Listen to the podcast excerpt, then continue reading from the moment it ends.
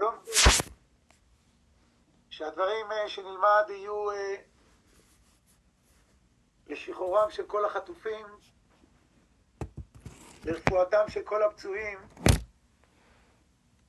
ולעילוי נשמותיהם של קדושי עליון, שזכותם תעמוד בכל כלל ישראל, ונזכה באמת במהרה ליקיצו וירננו ישני עפר. השבת, פרשת ויחי, אנחנו מסיימים את uh, ספר בראשית. יעקב אבינו ערב מותו מברך את השבטים, מגיע לשבט יוסף עם ברכה מיוחדת, ברכה ארוכה, והברכה פותחת במילים בן פורת יוסף, בן פורת עלי עין, בנות צעדה עלי שור. בן פורת יוסף, שבט שיפרה, ירבה, יוסיף עוד ועוד, והוא מעל העין. על כך אומרת הגמרא בברכות בדף נ"ה,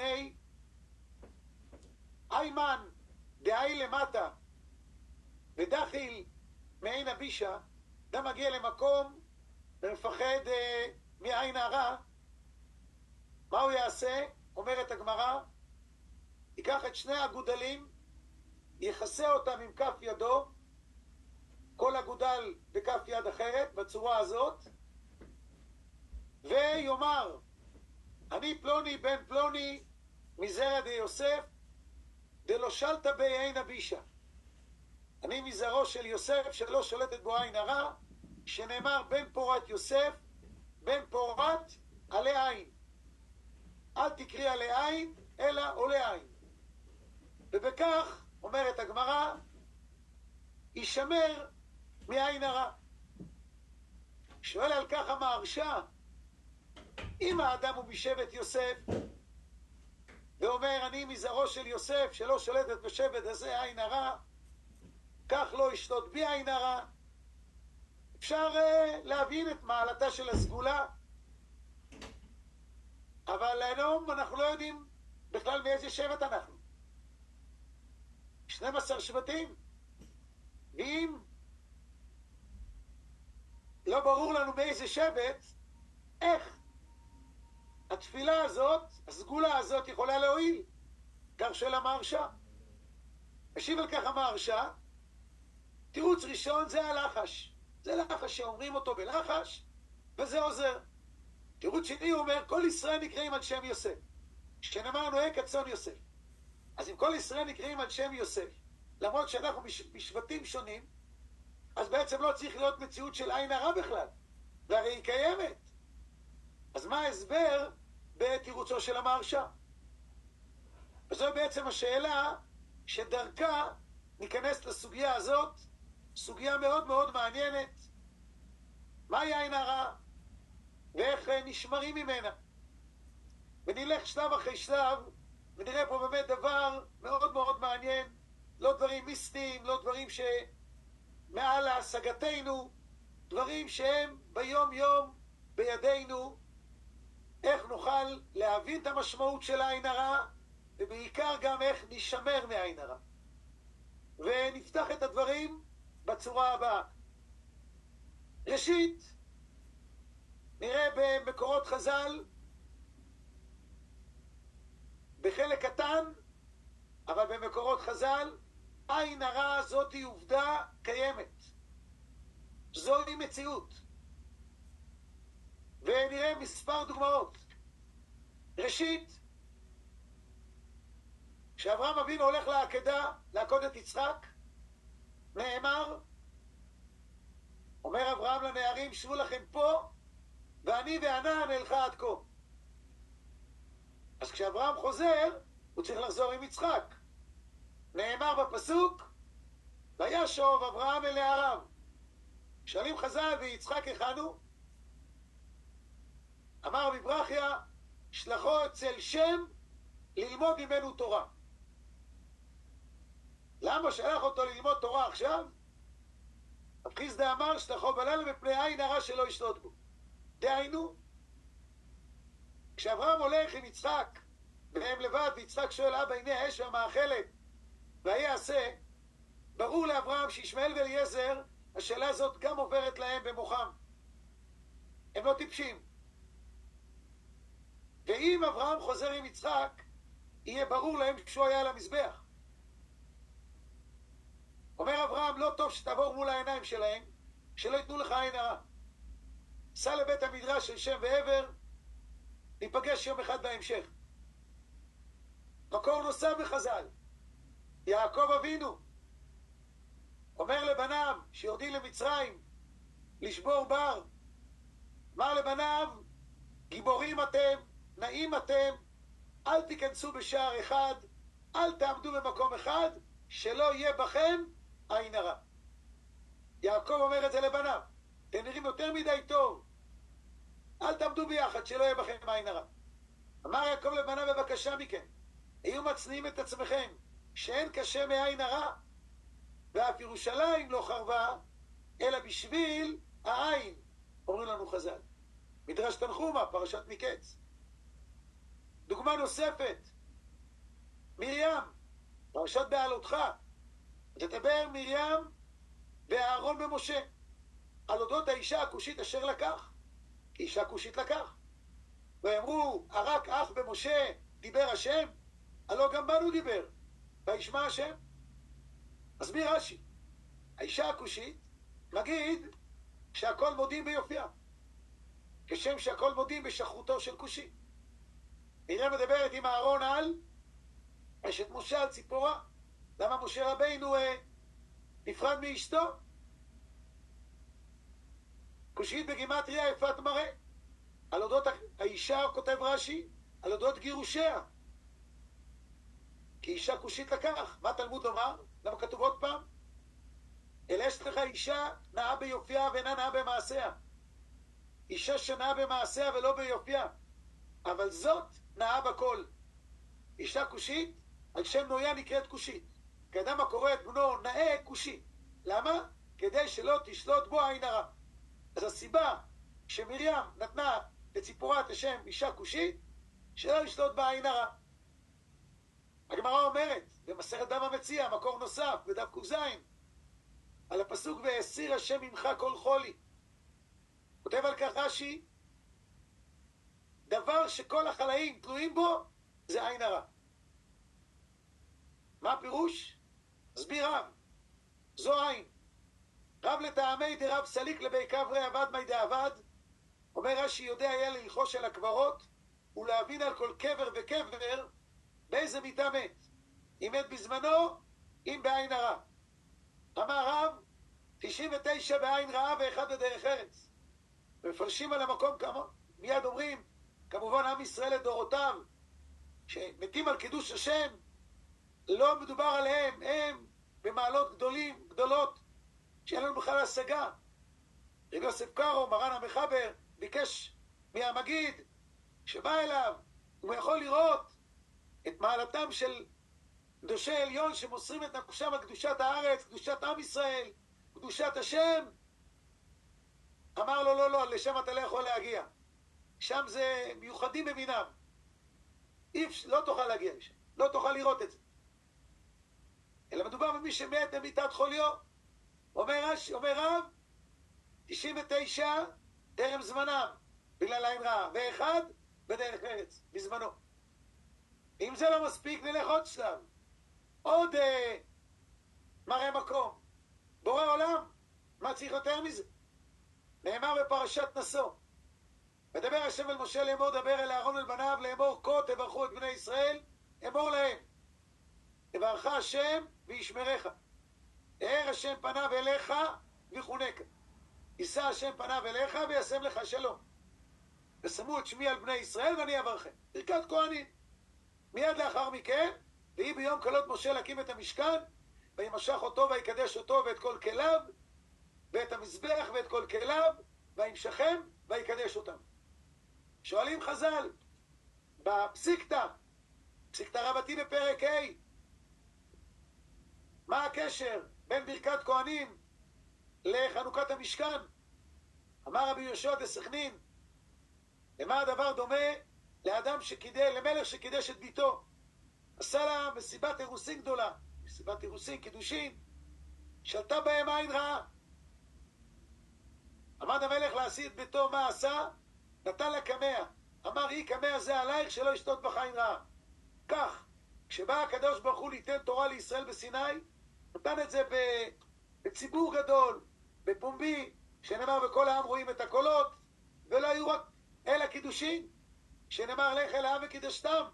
זה היה מסיבת אירוסין גדולה. לא קיבלנו את כל המצוות.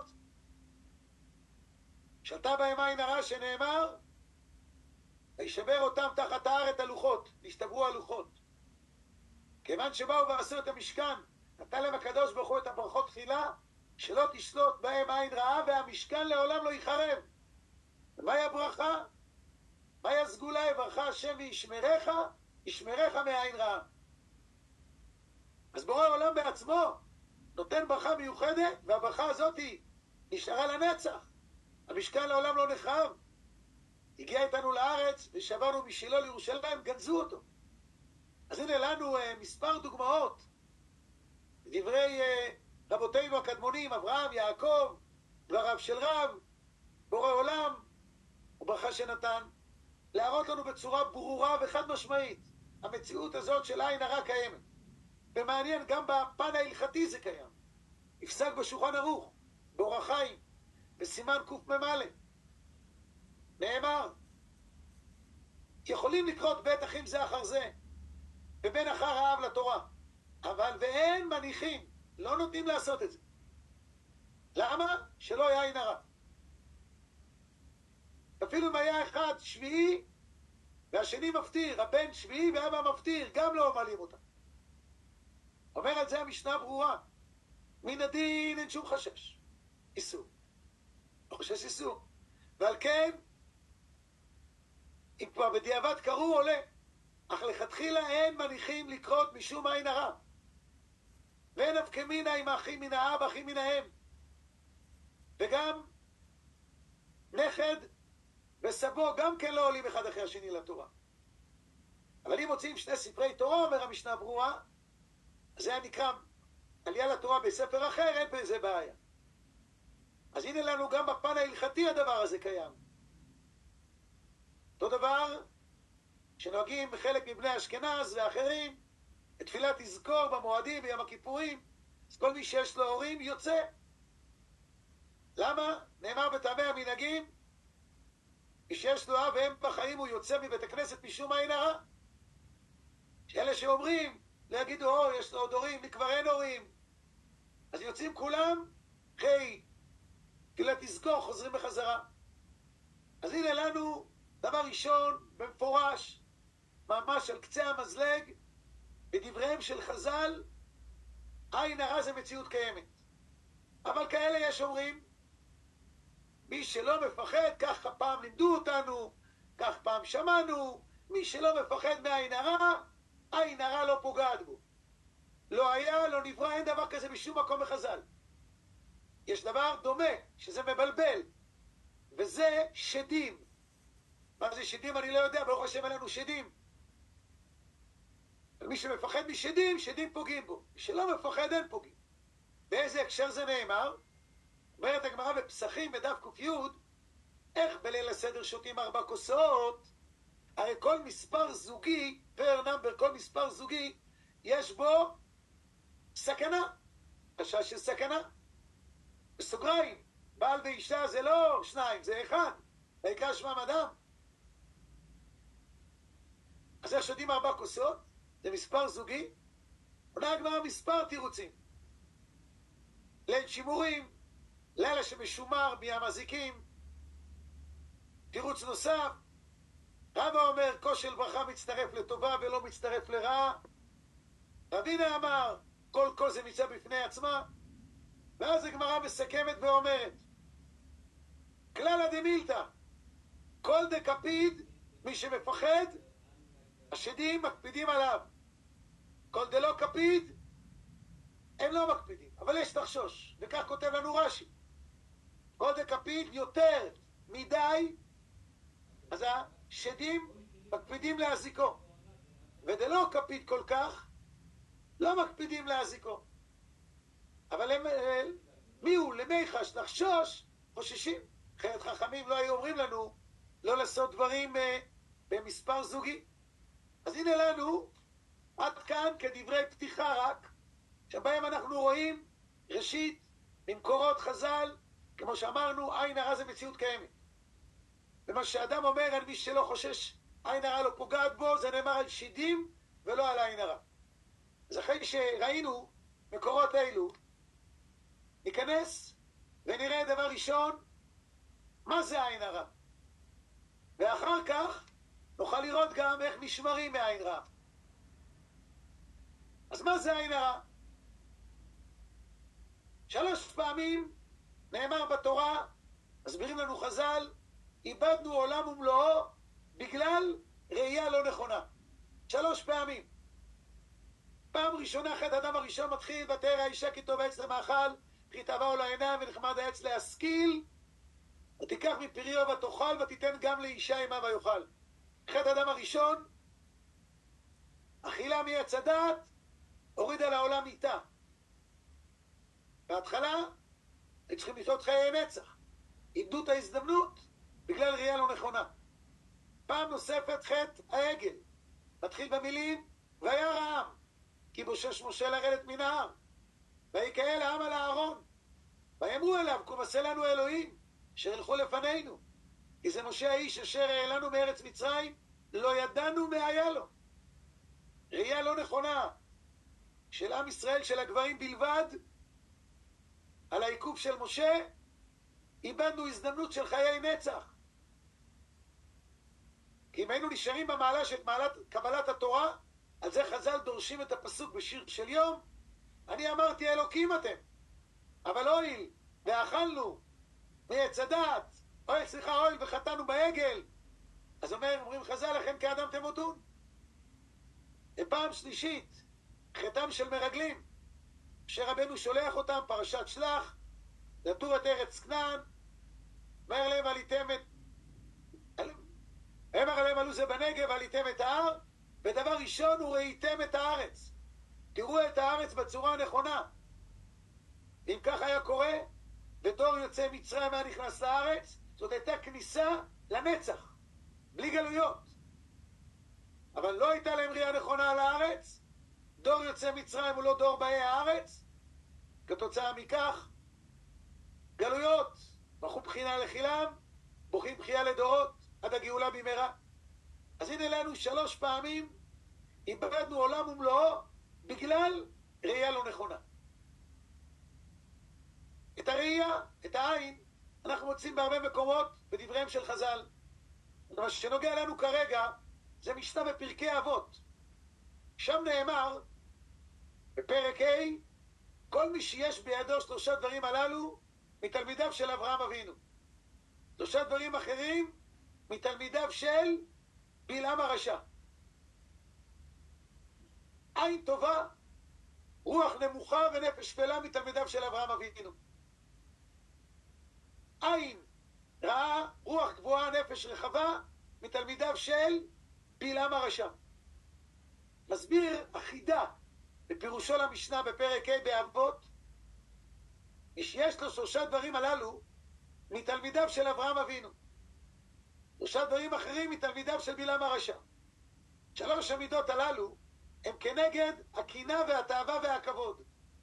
שלפי דברי רבי אליעזר הכפר מוצאים את האדם מן העולם. שכן, מי שיש לו עין טובה, הוא שמח בחלקו. אין לו קנאה. בעל רוח נמוכה, אינו מבקש כבוד. בעל נפש שפלה, אין. התאווה הגופנית יכולה להשתלט עליו. מה שנוגע לנו זה משפט אחד בדבריו של החידה. מי שיש לו עין טובה, הוא שמח בחלקו ואין לו קנאה. שמח בחלקו ואין לו קנאה. מסביר את זה שם במקום המהר"ל, בספרו דרך חיים, בפרקי אבות, שם במשנה בפרק ה'. לפי האמת, זה לשונו, כוח הרעות הוא כוח נפשי נבדל יותר מכל שאר החושים. חוש הראייה הוא חוש עם סטטוס מיוחד. וכבר הביאו ראיות ברורות על זה, איך כוח העין הוא כוח נבדל ומעולה. ומסביר המהר"ל, כי משתתף עם הראייה, השכל. כמו שנאמר בחז"ל, רואה אני את דברי פלוני. וגם עם הלב, כמו שנאמר בקהלת, וליבי רע. ומזה מוכח כי כוח הרעות הוא כוח נבדל. פירוש הדבר. לכולנו, כן, לכולנו, בלי יוצא מן הכלל, יש טעות אופטית. נכנסים למקום, בית מדרש, בית כנסת, כל מקום, לא משנה איפה. ונשאל, עם מה אתם רואים? דבר ראשון, כשאתם נכנסים למקום שפעם ראשונה אתם נכנסים אליו. עם מה אתם רואים? התשובה היא ודאי, חד משמעית, מה זאת אומרת עם מה? עם העיניים. ממש לא. ממש לא. ומעיניים שלו, פשוט, נכנסים נניח לבית מדרש. אחד רואה הרעות יוצא מן הכלל. השני מסתכל על הפרוכת, משהו מיוחד במינו. המקום נקי מאוד, התאורה מיוחדת, איך קורה דבר כזה? נכנסים כולם ביחד, וכל אחד רואה משהו אחר, פשוט. כי אחד הוא חשמלאי, מעניין אותו דבר ראשון, התאורה. השני הוא נגר, מעניין אותו עבודת העץ, ספסלים, כיסאות, סטנדרים. השני צבא, בודק מיד את הקירות, את הכל, אם המקום נקי. פירוש הדבר, ויותר מזה, דוגמה אחרת, כדוגמה, קניתם רכב. איזה רכב, אני יודע מה, פז'ו. מאותו רגע, כל רכב כזה ברחוב, אתם תזהו אותו מיד. זה לא עניין אתכם קודם. פתאום זה מה, כי יש לכם גם כזה רכב. אז זה רגע שלו זה אותו שנה כמו שלי, הצבע שלו זה לא שלי, אז מה אבל יותר טוב? וזה מה שאנחנו אומרים כל יום, פעמיים ביום. ולא תטורו אחרי לבבכם ואחרי עיניכם. אומר רש"י, עין רואה מה שהלב חומד. הראייה הבסיסית היא דבר ראשון עם הלב. וזה בשניות, שברירי שניות. ואז העיניים רואות איך שהלב ניתב את העיניים. אם כך, נלך עוד צעד. אדם בא ואומר, רגע, רגע, למה יש לפלוני ואין לי? מה, לא מגיע לי? זה עיני הלב. הלב שחומד, הלב שרוצה. למה יש לו ואין לי?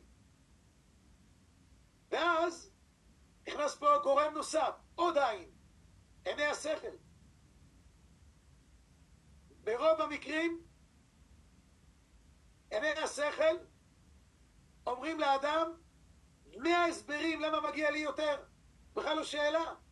אני מקסימום מוכן להתפשר ששנינו שווים. אז למה יש לו ואין לי? נדיר, אבל לפעמים עיני השכל אומרים לעיני הלב, שב, מגיע לו, הוא ראוי לזה, אתה גם תקבל פעם.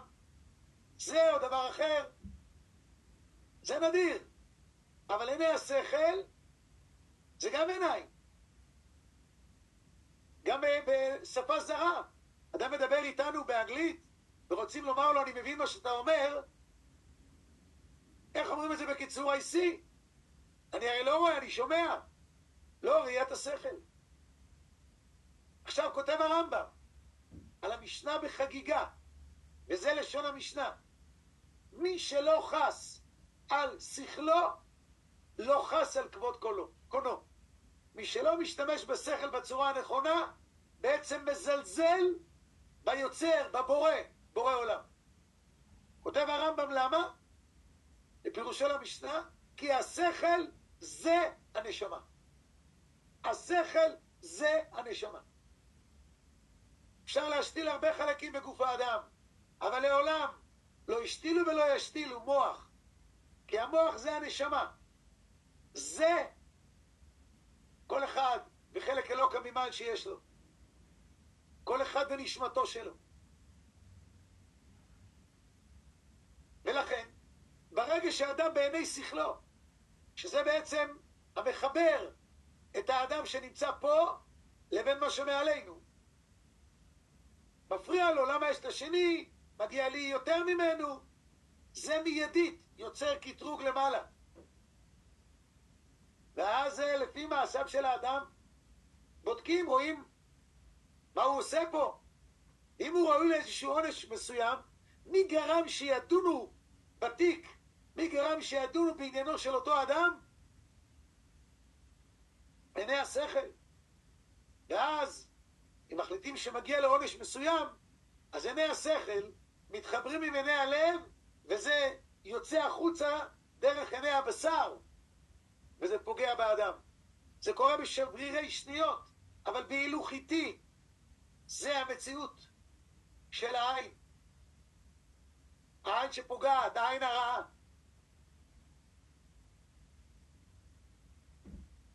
אם כך, אז הבנו שהפגיעה בעין רעה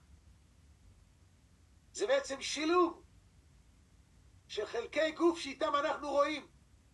עיני הלב, עיני השכל, ושילוב ביניהם, אם הוא כקפדה על השני, דרך עיני הבשר, מגיעה פגיעה בשני.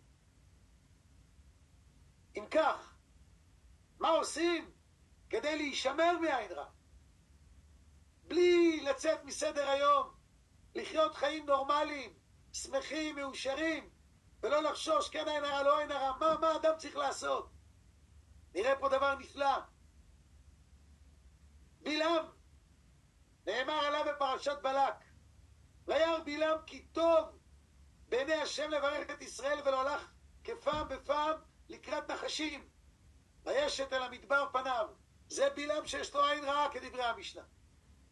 ואז נאמר, ויישא בלעם את עיניו, וירא את ישראל שוכן לשבטיו, ותהי עליו רוח אלוקים. מסביר רש"י, פשוטו של מקרא. ויישא בלעם את עיניו, ביקש להכניס בהם עין רעה. חד וחלק. רואה את המיליונים פרוסים במדבר, באוהלי ישראל, כל אחד רצה לתת בהם עין הרע. והרי זה אחד ממידותיו, עין רעה. אבל מה הוא ראה שהם שוכנים כל אחד לפי שבטו, שכן לשבטיו. ראה כל שבט ושבט שוכן לעצמו ואינם מעורבים. ראה, שימו לב, שאין פתחיהם מכוונים זה כנגד זה. שלא יציץ לתוך אוהל חברו. ואז, ותהיה עליו רוח אלוהים, עלה בליבו שלא לקללם אלא לברכם. מדהים. מה הוא גילה? אומר מיליונים המדבר באוהלים. אבל אין אוהל אחד שהוא מכוון כנגד הפתח של האוהל שלידו. פירוש הדבר, אין אחד שאומר, רגע, נסתכל מה, מה יש לו באוהל, מה יש לו ואין לי. לא, יש לו, יש לו. יש לי, יש לי, כל אחד מה שיש לו. מעניין. הדגים, לא שולטת בהם עין רעה, וידגו לרוב בקרב הארץ. למה? הדגים, איך אומר השועל בגמרא, במשלי שועלים, בא השועל, אומר לדגים, בים כל הזמן טורפים אתכם, בואו תעלו ליבשה, תהיו איתי, אני אשמור עליכם. אמרו לו, שוטה שבעולם, במקום חיותנו הים, אנחנו חוששים. נעלה ליבשה? דהיינו, הדג לרגע לא מהסס, רגע, אולי שם זה יותר טוב. שמח במה שיש לו, מודה על מה שיש לו. אם כך, נבין יותר, נסביר יותר. נאמר בתוספות ריד, במסכת אבל כמה בדף פ"ג, מרבותינו הראשונים, על הפסוק, איני עוללה לנפשי מכל בנות עירי. איני עוללה לעצמי בעין רעה יותר מכל בנות עירי. כשאני בעצמי שמתי בי עין רעה מרוב טובה שהייתי רואה לעצמי, יותר ממה שהכניסו בי עין רעה כל בנות עירי. עין רעה שבי שלטה בי, ולקיתי, וחסרתי כל אותה הטובה. מה הפירוש? פילי פלאים. נמחיש את זה דרך יוסף הצדיק.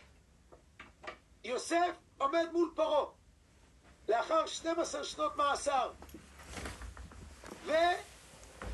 ושמעתי עליך תשמע חלום לפתור אותו אומר לו פרעה המילה הראשונה שאומר יוסף בלעדיי אני לא פותח חלומות. בורא עולם אלוהים יענה את שלום פרעה. הוא שליט בכל מצרים. מתחילות שנות הרעב נגמר האוכל בבתים. רצים לפרעה כל המצרים. אומר להם לכו ליוסף. אומר יוסף תביאו את הכסף. נתנו, קיבלו אוכל. נגמר הכסף, נגמר האוכל. תביאו את הצאן ואת הבקר גם זה נגמר. תביאו את השדות, את הבתים. העביר את הכל על שמו של פרעה ואז אמרו לו תשמע כבר אין לנו כלום בוא נהיה לך לעבדים לא, לא, זה לא. למה לא? כי גם אני עבד. מה אתה אומר אתה עבד? אתה מושל בכל. לא, לא, כולנו עבדים של בורא אחד, בורא העולם. הוא לא מנתק את עצמו ממקור הברכה בשום הזדמנות. פירוש הדבר, הרי כל מה שיש לנו נותן בורא עולם. אומרת הגמרא, במקומך יקראוך, משלך ייתנו לך. אין אדם נוגע בחברו כמלוא הנימה. אז אם אדם שמח עם מה שיש לו, שמח בחלקו, ובו זמנית הוא גם שמח בחלקו של השני, יש לך, כל הכבוד, מגיע לך, טוב שיש לך, אתה ראוי לזה. אז אדם שמסתכל על מעשיו ועל מה שיש לו כמתנת אלוקים, כמתנת בורא שמיים וארץ, אז הוא נשאר מחובר למקור הברכה, שזה בורא עולם. שאדם נשאר מחובר למקור הברכה, למקור החיים, למקור החיות, עין הרע לא יכול לפגוע בו. עין הרע לא פוגע בו, כי הוא מחובר למקור החיים. זה, שומר פה גם התוספות ריד, איני עוללה לנפשי מכל בנות עירי. בא ואומר, או בואו, נזמין אתכם, זה פה בר מצווה, נטיס אתכם, ניקח אתכם, נביא אתכם, תראו מה זה. הוא תולה את הכל בהצלחתו, באושרו, בחוכמו, בחוכמתו, בפיקחותו. אז הוא בעצם מנתק את עצמו מהמקור של שפע הברכה. ואז פתאום בום, מאבד חלק, הוא מאבד את הכל. נתן לעצמו עין הרע. וכמה נפלא, כמה זה נפלא. אומר לנו, אוהב ישראל, לוי יצחק מברדיצ'ב, דבר נפלא ביותר. בספרו קדושת לוי, כותב לנו, אנחנו יודעים, נאמר בגמרא בבבא מציע בדף מ"ב, אין הברכה שורה בדבר המדוד השקול והספור. הרבה פעמים שואלים מישהו, תגיד לי, כמה ילדים יש לך? הוא אומר, כמה נכדים לא סופר. מה, כמה הרווחת פה? לא, לא, לא, לא הרבה. אין הברכה שרויה בדבר המדוד, השקול, ששוקלים אותו, והספור. אז אם כך, הוא שואל שאלה, במלאכת המשכן, הרי נעשה הכל על פי חשבון. במידה קצובה, ואף על פי כן היה ברכה שורה בה, שנאמר בשיר השירים, עינייך ברכות בחשבון, ברכה, ב, ב, שפע, ברכה. איך זה קורה? איך זה? כי עם ישראל סגולתו, גם בדבר שיש בו חשבון, ובא למניין ולמספר, אף על פי כן אינו מזיק ההסתכלות. מחמד שהאיש הישראלי בכל דבר שהוא רואה, הוא מסתכל, אז הוא רואה כוח הבורא יתברך. נמצא בדבר הזה שמחיה אותו. פירוש הדבר, מתי נהיינו לעם? שאלתם את עצמכם פעם את השאלה, מתי? אפשר לומר, עכשיו נהיינו לעם. לא ביציאת מצרים, אז יצאנו רק מבית עבדים. לא בקבלת התורה, כי אז היה מעמד גדול, אבל התורה עדיין עוד לא לפנינו. אנחנו נמצאים באירוע אדיר. מתי נהיינו לעם? שתרמנו למשכן. כל אחד תרם את תרומתו. אף אחד לא אמר הוא נתן יותר, נתן פחות. כל אחד נתן את תרומתו למשכן. אז יש לנו פה משהו שנמצא כאן, עם שכינה, עם קדושה, שמחובר לכולנו ביחד. למרות שזה היה מדוד ושקול וספור, הבנו שכל הקדושה שיש במשכן, כן? כי הכל מחובר למקור, הכל מחובר למי שנותן את הכל, למי שמחיה את הכל, וזה בורא עולם. זה בורא עולם. ולכן, ברגע שהאדם בא ונותן עין הרע לשני, מה בעצם אומר? למה יש לו ואין לי? מגיע לי, שלי, אני, אני. אז הוא בעצם, אני? אז, אז המקור הוא מי? בורא עולם או אני? אז ברגע שאדם חי עם התחושה של אני, באלף, יגיע לאני בעין. יגיע לאני בעין ולכן כל בוקר. איך מתחילים את הבוקר? דבר ראשון מודה. אחר כך אני. למרות שבעברית כן אומרים אני מודה. לא, לא, לא מתחילים במילה אני באלף. מודה. בורא עולם, ממך הכל. אתה נותן, אתה מעניק, אתה מוריד את השפע. ושאדם חי תחושה כזאת, ומבין למי נותנים את התודה, אז עין הרע לא שולטת. אם ככה, בואו תראו כמה זה נפלא. פתחנו ביוסף, נאמר בספר יהושע, בפרק י"ז, אשר מחלקים את הארץ בגורל, בגורל, באורים ותומים. זאת אומרת, ברור, אין פה יד אדם שמעדיפה, מסדרת, מארגנת לך, קח לשני אחרת. תראו מה קורה. וידברו בני יוסף את יהושע לאמור, מדוע נתת לי נחלה גורל אחד וחבל אחד, ואני עם רב עד אשר עד כה בירכני השם. יש לי ברכה גדולה. עם של מספר האנשים בשבט יוסף גדול מאוד. מה נתת לי? מקום כזה קטן? איך נסתדר שם? אומר להם יהושע, ואומר עליהם יהושע, אם עם רב אתה, עלה לך היער, תעלה ליער, ובראת לך שם, בארץ הפריזי והרפאים, כי אץ לך הר אפרים. חלק מהשטח שלך זה גם יערות. תקצוץ את העצים, יהיה לך עוד שטח, תבנה עוד בתים, יהיה מקום לכולם. כך, אומרת. כך אומר הנביא ביהושע. אומרת על זה הגמרא בסוטה דף ל"ו. וידבר וידברו בני יוסף את יהושע לאמור, מדוע נתת לי נחלה, גורל אחד וחבל אחד, ואני עם רב? ואומר אליהם יהושע, מה הבעיה? אם עם רב אתה, עלה לך היערה. אמר להם, לכו והתחבאו ביערים, שלא ישתות בכם עין הרע.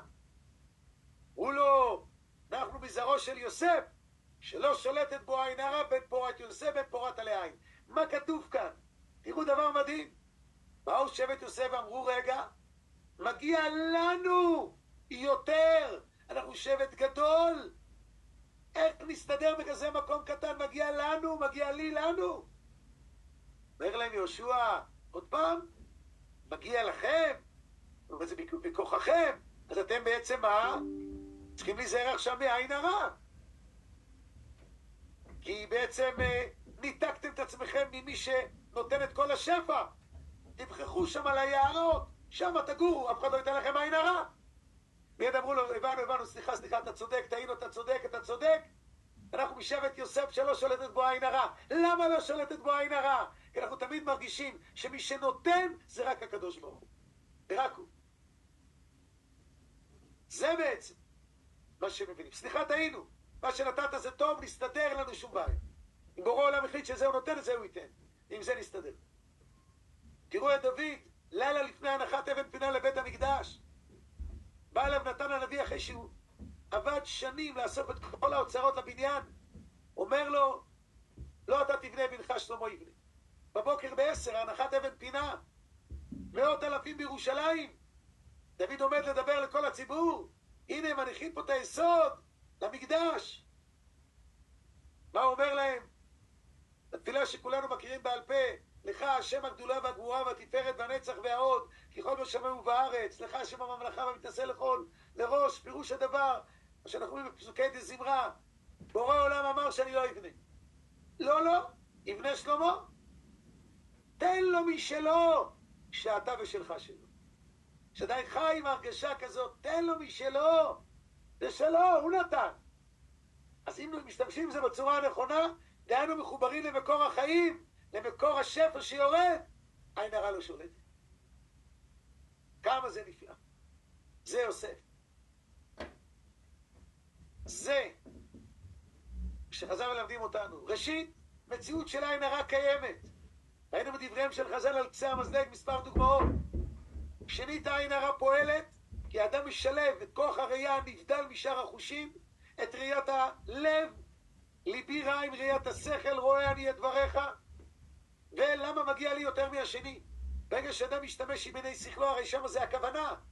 אדם מתפלל בלא כוונה, זה לא תפילה, זה אמירה. שמה אוכפים מצות, שם מצת מצווה, מחשבה, היא החיבור למה שמעלינו. ואז יוצר קטרוג עם האדם, פלוני ואלמוני מקטרגים במחשבה על, מישהו. ואם מגיע לאותו פלוני עונש, דרכה מגיע עונש. כי עיני השכל ועיני הלב מתחברים לעיני הבשר ופוגעים בו, והוא נפגע מזה. אז מה עושים? עד כמה שאדם מרגיש את עצמו במה שיש לו, שמח בחלקו שלו, שמח מאוד בחלקו של חברו, ובורא עולם הוא הנותן, מחוברים אליו, למקור החיות והשפע, עין הרע לא יכולה לפגוע. לא יכולה לפגוע. ולכן, זה הכוונה בדבריו של המהרש"א. אדם חושש מעין הרע, יגיד, אנא מזר שמי כך וכך בן אבא בן אמא, ואני מזרעו של יוסף שלא שולט בנו עין הרע. אבל אנחנו לא כולנו משבט יוסף. מזרעו של יוסף פירוש הדבר, לקחנו את העיקרון, את המציאות הזאת שיוסף הוריד פה לעולם. היכולת לראות נכון, לראות שעל ידי החיבור, בלעדיי, אלוקים ינהל את שלום פרעה. כולנו עבדים. כולנו. כל בא מבורא עולם, אני לא יכול לקחת אתכם להיות עבדים שלי, כי אני בעצמי עבד, אומר יוסף. כשיש את ההסתכלות הזאת, אז מבינים גם דבר נוסף. איך נאמר, אמר רבי יהושע בן לוי בגמרא בסוטה, אין נותנים כוס של ברכה לברך אלא לטוב עין. כי חלק מהקהילות, בני אשכנז, בני הספרד, תלוי לפי המנהגים, כמובן, שמי שמזמן זה האורח. כשנאמר טוב עין הוא יבורך, כי נתן מלחמו לדל. אל תקראי יבורך אלא יברך, למה? כי כשאדם מוזמן לאכול אצל מישהו, ואוכל ארוחה דשנה, מה הוא נהנה? תודה רבה, אין מילים להודות לך, משהו מיוחד במינו, ולעקר את הבית, ולבני הבית, ולבעל, ולכולם, משהו מדהים. והוא מרגיש באמת שנתנו לו את הכל, אז הוא מברך. אל תקרא יבורך, אלא יברך. הוא באמת מברך את השני. שיהיה לך הלאה עוד ועוד. אנחנו מרגישים גם שבורא עולם נותן את השני. זה ממנו. אז הכל בא על ידו. ומעניין, שלוש פעמים מצאנו בדבריהם של חז"ל שבעל הבית מברך. השיטות שנוהגות שבעל הבית לא מברך, אלא האורחים ובני הבית, שלוש פעמים מצאנו. פעם אחת כתוב במשנה ברורה בשולחן ערוך, בליל הסדר, בעל הבית מברך. ולמה? פשוט, אנחנו רק יצאנו מבית עבדים, מי פה בעל הבית? בורא עולם. אתה הוצאתנו מארץ מצרים, אז להראות שגם האדם שיש לו את הבית והכל, הוא מרגיש. אני לא בעל הבית פה, אתה, אני אורח אצלך. אורח, אורח מזמן. פעם שנייה בראש השנה, ליל ראש השנה. לומדים ביום הדין, לפני מי? לפני הבעל הבית האמיתי בורא עולם, אתה, בידך הכל. אני מרגיש כאורח. זה אורח, בעל הבית הוא המזמן. פעם שלישית, אדם נכנס לדירה חדשה, לבית חדש. בלילה הראשון שישן בביתו, קובעים את המזוזות, עושה סעודה קטנה עם שלושה אנשים, לפחות שיהיה זימון בשלושה, ובעל הבית מברך. נכנס לדירה, לבית, משמח, ברוך השם, מקום נפלא, בורא עולם לא שכחתי. אתה, אתה נתת את הכל. נכון, הולכים לעבוד, מסדרים, משקיעים, ומצליחים, ועשייתא דשמיא, לא, לא, לא. לרגע לא שואל, אתה, הבית הזה ירד ממך. הוא מחובר ואנחנו מחוברים אליך. כשאדם חי כך, אז הבית יהיה מלא ברכה ושמחה. זה שחז"ל באים ומלמדים אותנו. לכן, כשאנחנו נראה את הדברים באמת בהיבט הזה, כמה חשוב העין הטובה. אנחנו נמצאים בזמנים כאלה, שבאמת, טוב העין הוא יבורך. רואים את, מצד אחד את בורא עולם כל יום, רואים אותו מהניסים הגדולים, רואים אותו מהדמעות, כנחלי ים, כנחלי נהר, על הצער, על האובדן הגדול. נראה את הכל באמת עין בעין, נראה את הכל באמת עין טובה, לעין טובה. הנזכה באמת, בעזרת השם, במהרה, לעין בעין יראו בשוב השם ציון. נזכה באמת, בן פורת יוסף, בן פורת עלי עין, נתברך בכל הברכות, ונזכה באמת לעמוד על פתחו של אחד, לגאולה השלמה, ולהודות לבורא עולם על כל החסד, על כל הטוב שעושה איתנו, ונזכה באמת לעין בעין, יראו בשוב השם ציון.